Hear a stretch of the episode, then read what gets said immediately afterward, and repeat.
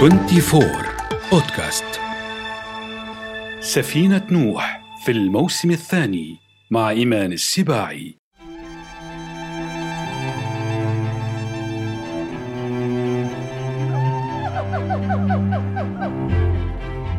هل يستطيع القرد أن يبتسم مثل الموناليزا؟ مرحبا يا أصدقائي. الإجابة عن هذا السؤال احتاجت أعواما من البحث والجدل. وفي بودكاست سفينة نوح من 24 سأحاول أن أتتبع ابتسامة القرد في رفقتكم دائما. إيمان السباعي.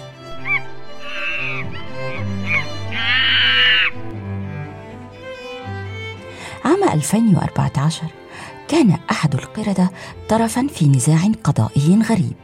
تبدأ الحكاية عندما سافر مصور الطبيعة ديفيد سلافر إلى إندونيسيا لالتقاط صورا للقردة من نوع المكاك الأسود ولأن القرد ملك اللعب والسرقة.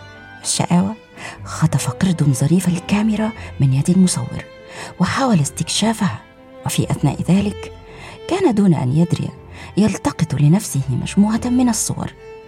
استعاد المصور الكاميرا أو ربما تركها القرد بعد أن مل اللعبة فأصبح لدى المصور مجموعة صور فوتوغرافية لهذا القرد حقوق ملكيتها.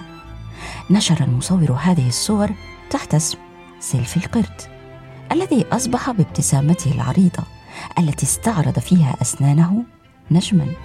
لكن منظمة بيتا المعنية بحقوق الحيوان طالبت بالحق في هذه الصور التي ستنفق عائدها طبعا على الحيوانات المهددة بالانقراض.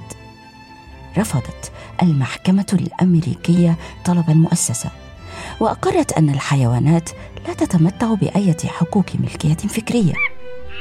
هل يحدث هذا؟ والقرد المبتسم يتعلق بذيله على شجرة وفي يده ثمرة فاكهة يحبها؟ لا يا أصدقائي فهذا النوع من القرود ذيله إن وجد بلا فائدة فلا يتعلق به على الأشجار. لنعرف لماذا ينبغي أن ندخل عالم القرد من بابه. ينقسم هذا العالم إلى القرود أو السعادين مونكز وتنقسم إلى سعادين العالم الجديد وسعادين العالم القديم. تعيش سعادين العالم الجديد في الأمريكتين ويميزها أنف كبير أفطس وحجم صغير عادة ومنها القرد الليلي أو قرد البومة والنسناس والساكي أو القرد الملتحي. أما سعادين العالم القديم فهي بلا ذيل وحجمها أكبر وتعيش على الأرض فترة أطول من عيشها على الأشجار وتوجد في أفريقيا وآسيا ومنها ميمون أو الماندريل والبابون والمكاك المبتسم صاحب قضية حق الملكية القسم الثاني هو القردة apes وتضم قردة دنيا مثل الجيبون وقردة عليا هي الأقرب إلى الإنسان. تضم هذه المجموعة الغوريلا وإنسان الغاب والشمبانزي الذكي الذي اختاره أسطورة الموسيقى مايكل جاكسون ليكون حيوانه الأليف.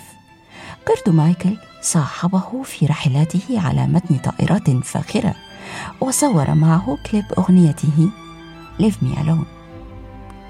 الروائي الفرنسي بيير بول جعل الشمبانزي أذكى الكائنات في روايته كوكب القردة Planet of the Apes التي ألهمت صناع السينما وما زالت سلسلة من أفلام مثيرة وهي رواية من نوع روايات الخيال العلمي. بطلها صحفي سافر على متن مركبة فضاء مع عالم فضاء وطبيب في رحلة إلى كوكب يبعد عن الأرض 300 سنة ضوئية فاكتشفوا كوكبا جديدا يشبه الأرض. لكن يتبادل فيه الإنسان والقرد أدوارهما فيعيش البشر في أقفاص بينما يحكم القردة المتطورون والأذكياء العالم. في هذا الكوكب يستطيع القرد أن يبتسم ويتكلم لغة تخصه ويعبر عن أفكاره وشعوره أما الإنسان فلا هو مجرد جسد كامل بلا عقل ولا شعور ولا ابتسامة حقيقية. هل يمكن اعتبار كوكب القردة رواية من روايات الديستوبيا؟ الكلمة التي تعني باليونانية المكان الخبيث أو مكان الشر هل العالم الذي تقدمه عالم مخيف وفاسد لأن القرد يحكمه؟ في عالم القردة أيضا يوجد فساد مسؤولون كبار عديم النزاهة ومؤامرات وطبقات دنيا ومعاملة للبشر الذين أصبحوا في هذه الرواية حيوانات بطريقة مهينة تماما كما يعامل البشر الحيوانات على كوكبهم وهم أسياده اكتشف البطل في النهاية أن هذا الكوكب هو كوكب الأرض ولكن زال مجد الإنسان وفقد ذاكرته البشرية. مؤلف الرواية بير بول. الذي شاهد أهوالا فقد شارك في الحرب العالمية الثانية ربما يقدم أسوأ فناء للبشرية فهي تفنى رغم وجودها نتيجة لأخطاء الحمقى لا القرود. بعض ابتسامات القرد يا أصدقائي قد تكون تعبيرا عن عدوانية أو غضب وسبب هذا حوادث خطيرة نتيجة للفهم الخاطئ لإشاراتها. لكن بعضها أيضا حقيقي بإثبات العلماء. كابتسامات وضحك الأمهات القردة في أثناء ملاطفة صغارهن وابتسامة قرد مايكل جاكسون وهو يشرب معه الشاي مرتديا بيجامة غالية الثمن قبل أن يموت مايكل. ويعود القرد إلى مركز للرعاية ويغرق في ذكريات أيامه الخوالي أيام كان حظه ونصيبه. كحظ أبي السعادات. لا تستعجلوا.